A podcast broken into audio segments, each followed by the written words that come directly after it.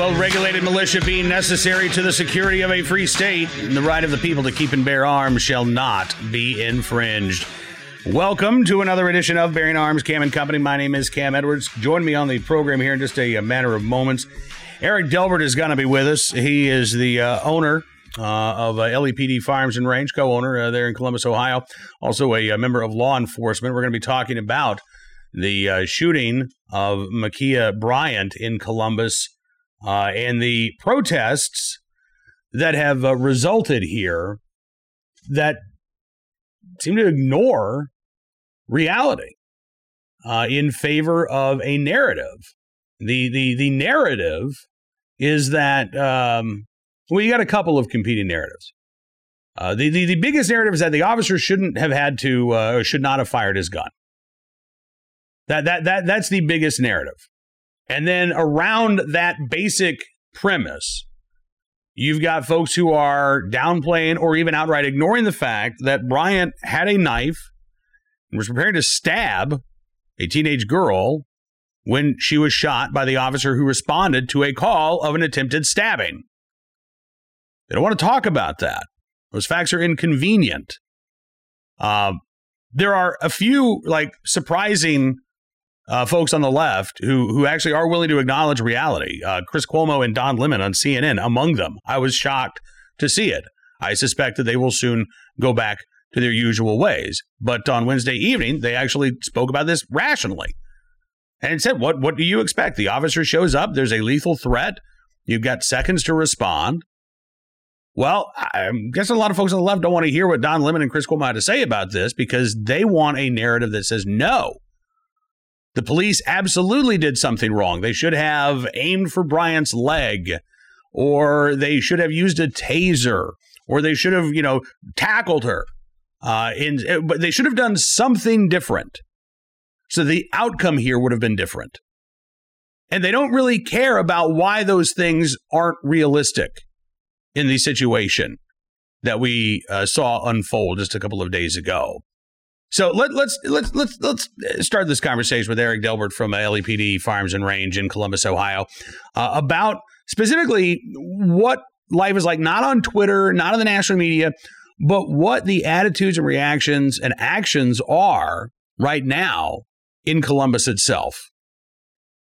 Eric, thank you so much, sir, for coming on the program. I really appreciate it yeah, great, uh, great to be back with you. I wish the uh, the topic were better, but but let me ask you um, uh, right now. Just I mean, describe for me if you can the situation uh, in Columbus, Ohio, because I saw you know yesterday you've got uh, hundreds of students at the Ohio State University uh, protesting, demanding that the university cut ties with the Columbus Police Department. You've got you know people who are calling for the abolition of the uh, Columbus Police Department there at uh, protests on uh, Wednesday night. I, I, mean, just can you is this just a small fraction of the city, or or is this sort of like where the conventional wisdom in Columbus is at the moment, at least uh, uh, in, in, some quarters? Cam, I, I have to believe it's a small fraction of the city, and you know, of course, you wouldn't know that by news accounts uh, every night at the protests and but it, it, the thing that is most frustrating for us here is, and as you see, and as your your listeners know, it's based on a false narrative, and unfortunately, that false narrative is being perpetuated uh, through some of the media outlets here locally. It's being perpetuated by our our city leaders who are just really uh, doing a, a, a poor job at uh, you know putting statements out that are just not factual, and that that's where uh, where we're most frustrated. I mean, they're they're uh, almost complicit in what we're seeing. I mean, the, the facts just don't seem to matter, and and uh, we, we are you know we're, we're praying for the officer and his family too, and no nobody says that, and so it, it's very frustrating. I mean, we want to do the right thing. We want, as a uh, fellow officer, we want them to be held accountable if something is done outside of policy or against the law. But we also need to support them in times such.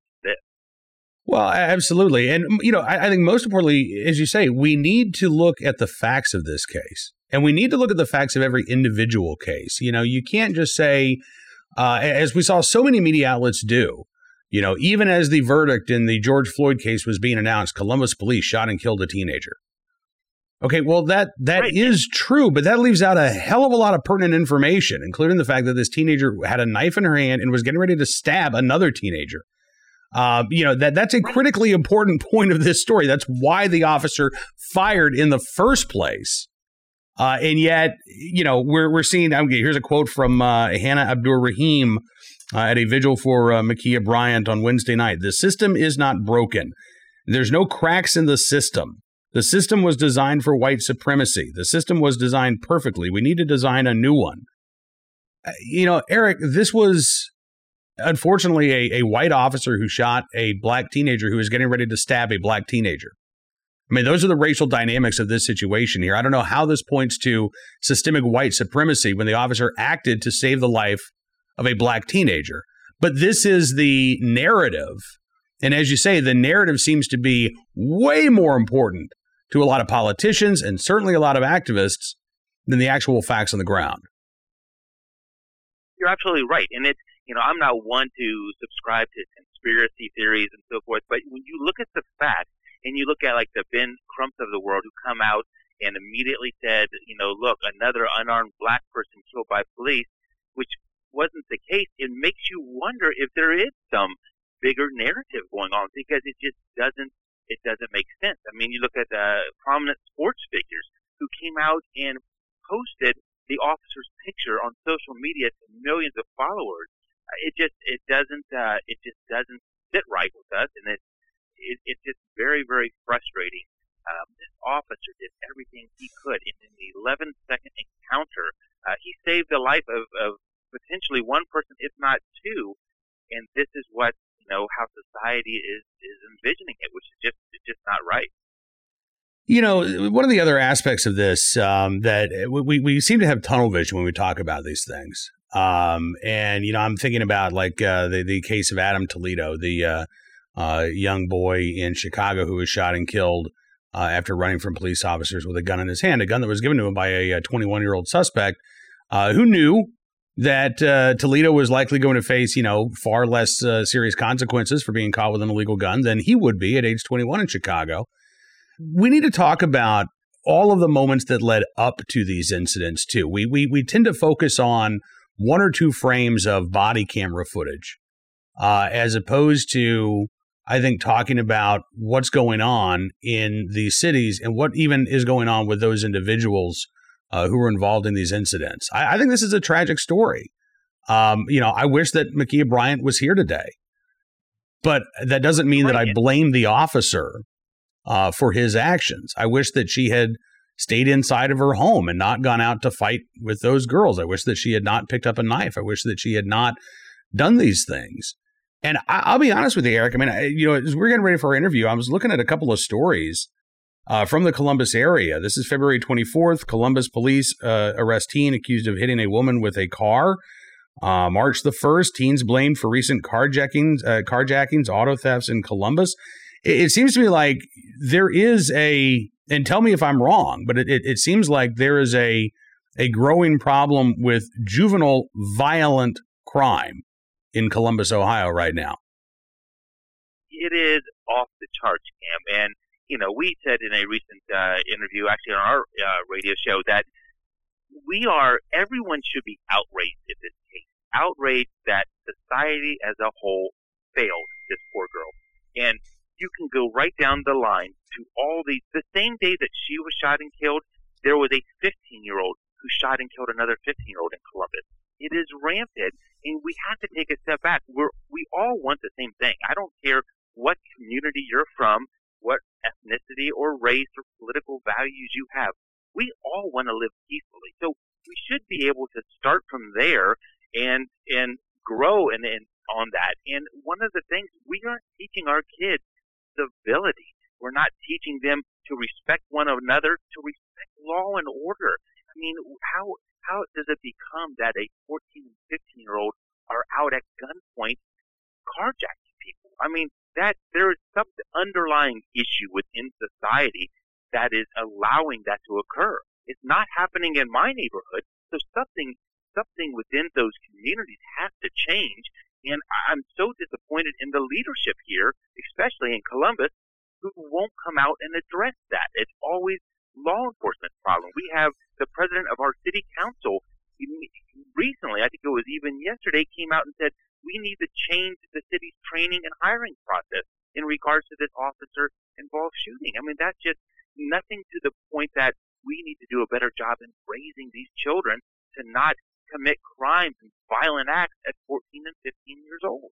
You know, and I'm glad that you talk about that because it's interesting. You know, in in in some scenarios, um, we hear these very same politicians and activists talk about uh, the need to address root causes right? Uh, and we can't police our way out of these problems. We can't uh, arrest our way out of these problems. Frankly, I agree. We can't uh, ban and arrest our way out of these problems. That's why one of the reasons I'm not in favor of new gun control laws because I think it takes us in the wrong direction and away from effective strategies and tactics that can reduce violent crime and can save lives.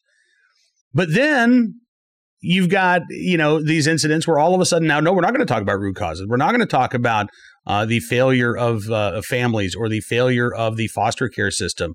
Uh, we're going to talk only about uh, officer training. We're going to talk about uh, the, the, the law enforcement response to violent incidents, and we're not going to talk about anything other than that. Again, they they put their blinders on uh, when when they feel like it's maybe expedient for them to do so. and at other times, well, no, no, no. Now we got to talk about you know everything else going on in society you can't pick to me it's a very dishonest argument and it cuts against what they say when they say that they want to actually address these problems. No you don't. It seems to me more and more like you want to make political hay you want to get headlines but you don't actually want to address the problem uh, unless you believe again that the problem is simply policing and that if we were to get rid of police then all these problems would go away. But you know, just as you mentioned, this 15 year old who shot and killed another 15 year old the very same day that uh, uh, Bryant was killed. That story didn't get any headlines, and there were no police involved there. So, if we were to abolish the Columbus Police Department tomorrow, it's not like crime would disappear. You would see far more of these types of incidents uh, involving violent criminals. Some of them, who I believe are are young enough and are not involved enough that, that we can actually turn their lives around, that they are not beyond hope. But unless we have adequate policing as well as adequate support systems for these individuals, nothing is going to change for the better. And, and I I'll tell you what our biggest fear is, and we are very close to the law enforcement community here in Columbus, being actively involved in it, training here at our store. And my fear is that we are we are beginning to lose good officers. There there's no there's no reason you would want to get to this profession in this environment. And if that continues to occur and you've taken policing out of uh, you know out of out of the community, we are in very very big trouble um, down the road. And and I don't unfortunately I don't see any lifeline right now to pull us out of that. I don't see any leaders, especially locally, standing up. It's it's organizations such as ourselves who run a business and you know have a, a, a radio show that try to stand out, and it's, it's people like us trying to to spread the word. But I tell you, most days it feels like a losing battle. The the morale is so low within uh, these departments, and we can't expect these guys to continue at this level of, of uh, demonization that happens every time and expect them to continue to, to go out and, and, try to do this, this very difficult job.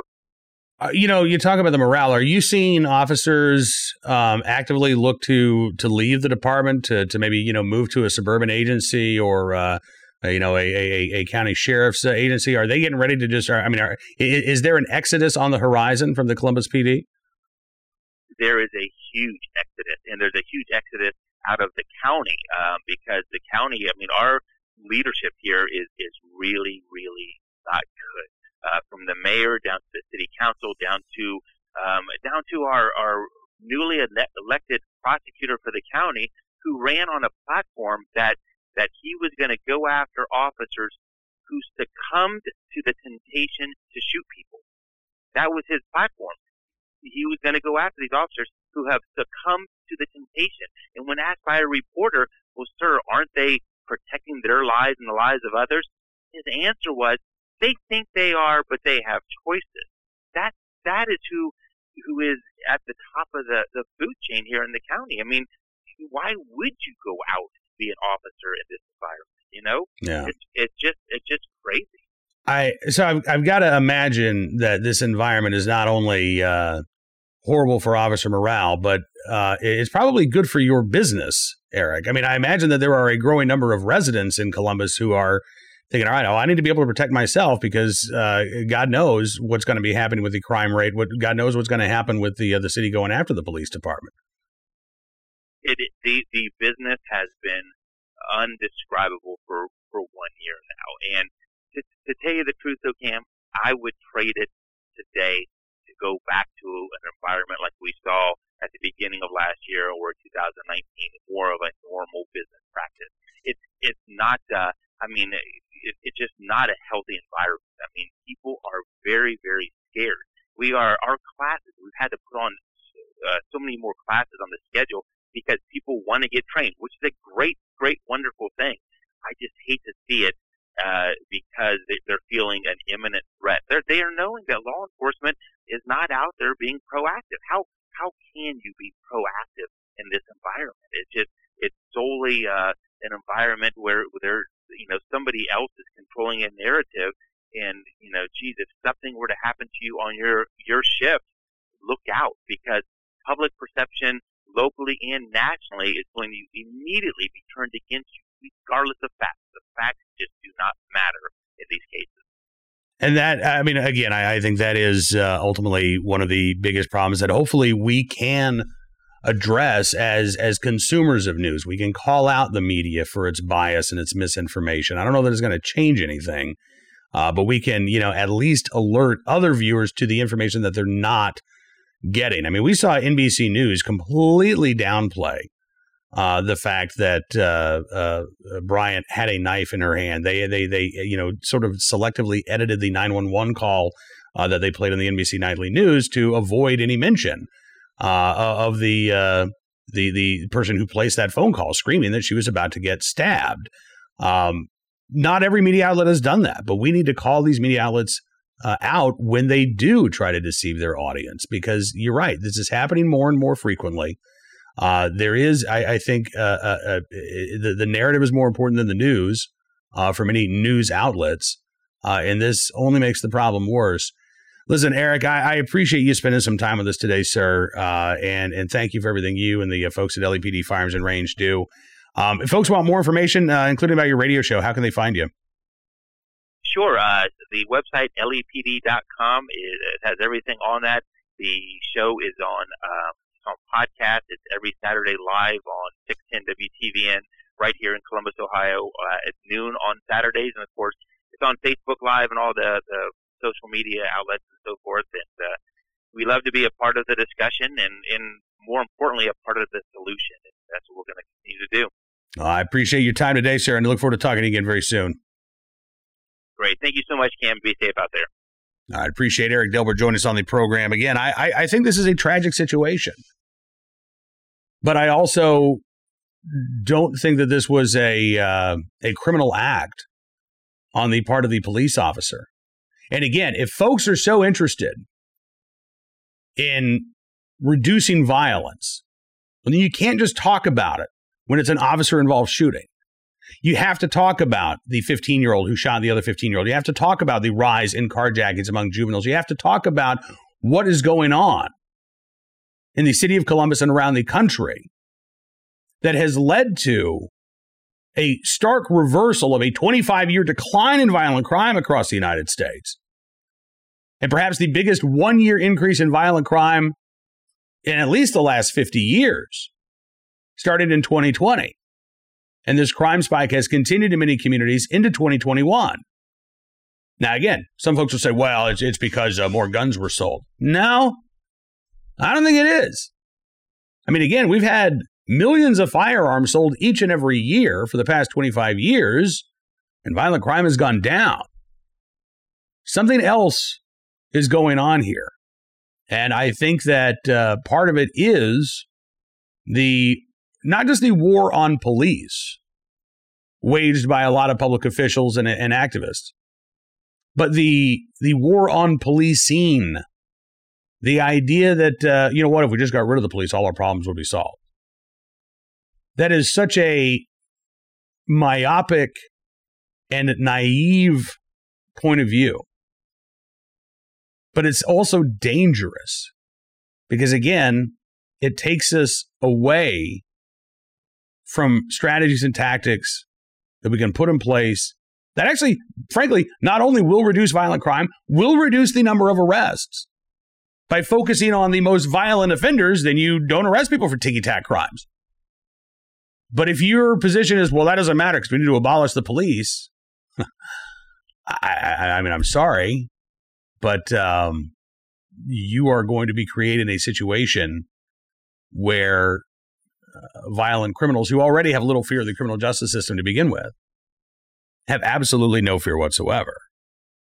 All right, let's get our uh, good deed of the day, our armed citizen story, our recidivist report in as well. In fact, let's start there with our recidivist report. This is out of uh, Augusta, Georgia.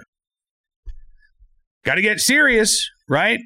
Got to got to got to have these gun control laws. Got to do got to do more to prevent violent crime by uh, restricting the rights of American citizens. Meanwhile, a man jailed for over a year waiting trial in connection with a family violence incident sentenced to probation on Wednesday after uh, being accused of repeatedly shooting at an ex girlfriend.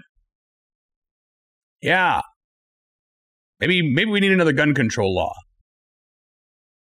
24 year old Jermaine Jones pleaded guilty in Richmond County Superior Court to the reduced charge of aggravated assault in exchange for a recommended five year probation term, Judge Jesse Stone accepted the negotiated sentence and granted Jones first offender status. The uh, shooting took place October 18, 2019, at the victim's apartment. Not long after, she had called the sheriff's department for assistance in getting Jones to leave her home. The victim reported that she was able to escape injury by fleeing to a bathroom. Uh, Jones, by the way, has a separate family violence charge pending in Richmond County. He is accused of punching and kicking the same woman on October 22nd, 2019. Despite the repeated charges, again, prosecutors offer Jones a sweetheart plea deal. All you got to do is the time that you've already spent behind bars awaiting trial, sir. You're on your way. Just probation. Just keep your nose out of trouble. I'd like to think that maybe on this separate charge, Jones is going to go to trial, but I doubt it. He's probably going to be given a plea deal. Quite likely it will involve probation. He'll get his slap on the wrist for punching a woman in the face and trying to shoot her. And um, I hope this is not the case, but I, I, sadly will not be surprised if we see Mr. Jones' name in uh, news stories somewhere down the road. All right, today's armed citizen story. Also, I got to say, a, a sad story. What kind of person what kind of person tries to rob their grandfather? That's exactly what happened in North Carolina, where a masked man was shot and killed after he broke into his grandfather's home. Wearing a mask, so grandpa didn't know that it was his grandson who was trying to rob him as far as he knew was a total stranger. I don't know if it would have made a difference or not. WBTW says 34 uh, year old Jesse Dwayne Gibson passed away Tuesday evening after being shot multiple times by his grandfather, 76 year old George Gibson Sr., after Gibson forcibly entered his grandfather's home in Hickory, North Carolina, and tried to steal money. According to the Longview Police Department, Gibson broke into his grandfather's home with his entire face and head concealed with a piece of clothing. Once inside the home, he then physically assaulted his grandfather, attempted to steal cash, pointed a pistol at him. Gibson Sr. acted in self defense shooting the intruder. Again, not realizing it was his grandson that had done this. After the break in and shooting, the younger Gibson ran away from the home, located a short time later at a local hotel. He was taken to a hospital for treatment before he passed away. During the crime scene search, his cell phone was found in his grandfather's driveway. The mask covering was found in a wooded area a short distance from his home. Police investigation revealed that uh, Gibson Sr. needed money to pay his rent. Um, that sucks. That that that sucks. It's absolutely no justification for trying to rob your grandfather and assaulting him and pointing a pistol at him. But uh, yeah, that sucks. Wonder what would have happened had the younger Gibson called up his grandfather and said, "Hey, Grandpa, listen, I, I, I know uh, you don't want to hear this, but uh, I'm about to be kicked out of my apartment if I can't pay my rent. I've got nobody else to turn to. Can you help me out? Maybe Grandpa would have said no. And you know what? Grandpa would have been okay to do that. Again, there's no justification for trying to assault your grandfather and rob him, even if it means that you're going out in the street. Yeah, it, that that's a crummy situation to be in. Doing something even worse is not the answer. District attorney's already determined that no charges will be filed against the senior Gibson, that his actions were justified. But again, I, I, I, my heart goes out to this grandfather, who not only I'm sure is wrecked over having to act in self defense, but knowing again that it was blood, that it was his own grandson who attacked him, who tried to rob him, who pointed a gun at him. that that that betrayal combined with the heartache of having to take a life in self defense. Uh, again, my my my heart goes out to the uh, senior Mr. Gibson there in Hickory, North Carolina. Finally, today, our uh, good deed of the day from Eureka, Missouri where a, a, police officer, you can see this police officer, by the way, if you look at this burning home on the left side of the uh, image, you'll see a figure outside of that home. That is a police officer running towards the flames. Tim Ship was honored this week for running into that burning home to save a woman trapped inside. It was back on January 26th. Ship says that he was working a second job as a security guard at a business when he overheard a call on a police scanner about a uh, house fire just right nearby. So even though he wasn't on duty, he decided to respond to the call because it was only about a quarter mile away. Dispatchers at that point didn't know if there was anybody inside the home. When he arrived, house was fully engulfed in flames. He called out over the loudspeaker from his vehicle asking if anybody was still inside, and a family member told him, yes, there was a woman still inside the home. Firefighters not yet on scene. House is fully engulfed in flames. And Ship said I could hear her calling from the back of the house where I was, and I decided because I was close that I needed to act. I couldn't wait around. Neighbor ran over to help, assisted uh, in getting into the home. Ship on his hands and knees crawled through the smoke, trying to find the 67 uh, year old. Uh, her son and husband were in the front of the home when the fire started. Her son actually caught on fire, but they were both able to get out of the house. She, on the other hand, had been asleep in the back of the home. Uh, she is disabled. She wears a prosthetic leg. She was unable to get out of the home because the smoke was so thick. She thought, if I can't get out, I hope my family's okay. Well, all of a sudden, she heard Officer Ship's voice. He yelled, Raise your hand and I'll find you. She said he grabbed my arm and he drug me all the way out. Family's home, a total loss. But she is thankful, obviously, that she and her family survived. She said if it wasn't for him, he saved my life. Officer Ship, meanwhile, this week said, uh, I do think about it a lot, about what could have happened. He said, it does make me feel good that I was able to help out. Well, in the right place, at the right time, willing and able to do the right thing.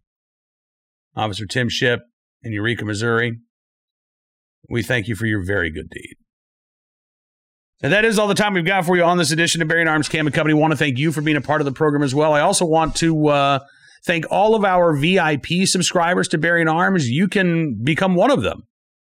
And I will, I will thank you as well. All you have to do is go to bearingarms.com slash subscribe, and you can sign up for our VIP membership. It gets you access to exclusive uh, content, analysis of some of the day's top stories. Uh, we take apart and fact check the uh, anti gun opinion pieces, uh, and your support allows us to continue doing the work that we do, uh, both informing our audience uh, and hopefully strengthening our right to keep and bear arms. So if you go to bearingarms.com slash subscribe and you use the code GUNS, you can get 25% off your membership. Again, we certainly thank you for your support. It does mean an awful lot to us. Uh, and um, we're going to continue to keep bringing you the latest Second Amendment news and information from all across the nation. We will not have a Cam and Company on Friday. We will be back on Monday, however.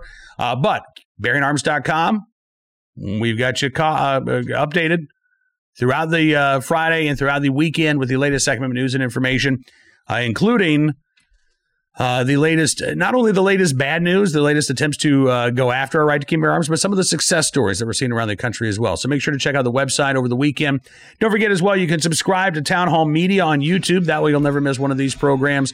You can also subscribe to Bearing Arms Cam and Company on rumble.com. Apple Podcasts, Amazon Podcasts, Spotify, SoundCloud, Stitcher, the townhall.com podcast page. We want to make sure that there are plenty of places for you to find the show. And again, we do thank you for all of your support. Until we talk again, have a great weekend. Be well, be safe, and be free.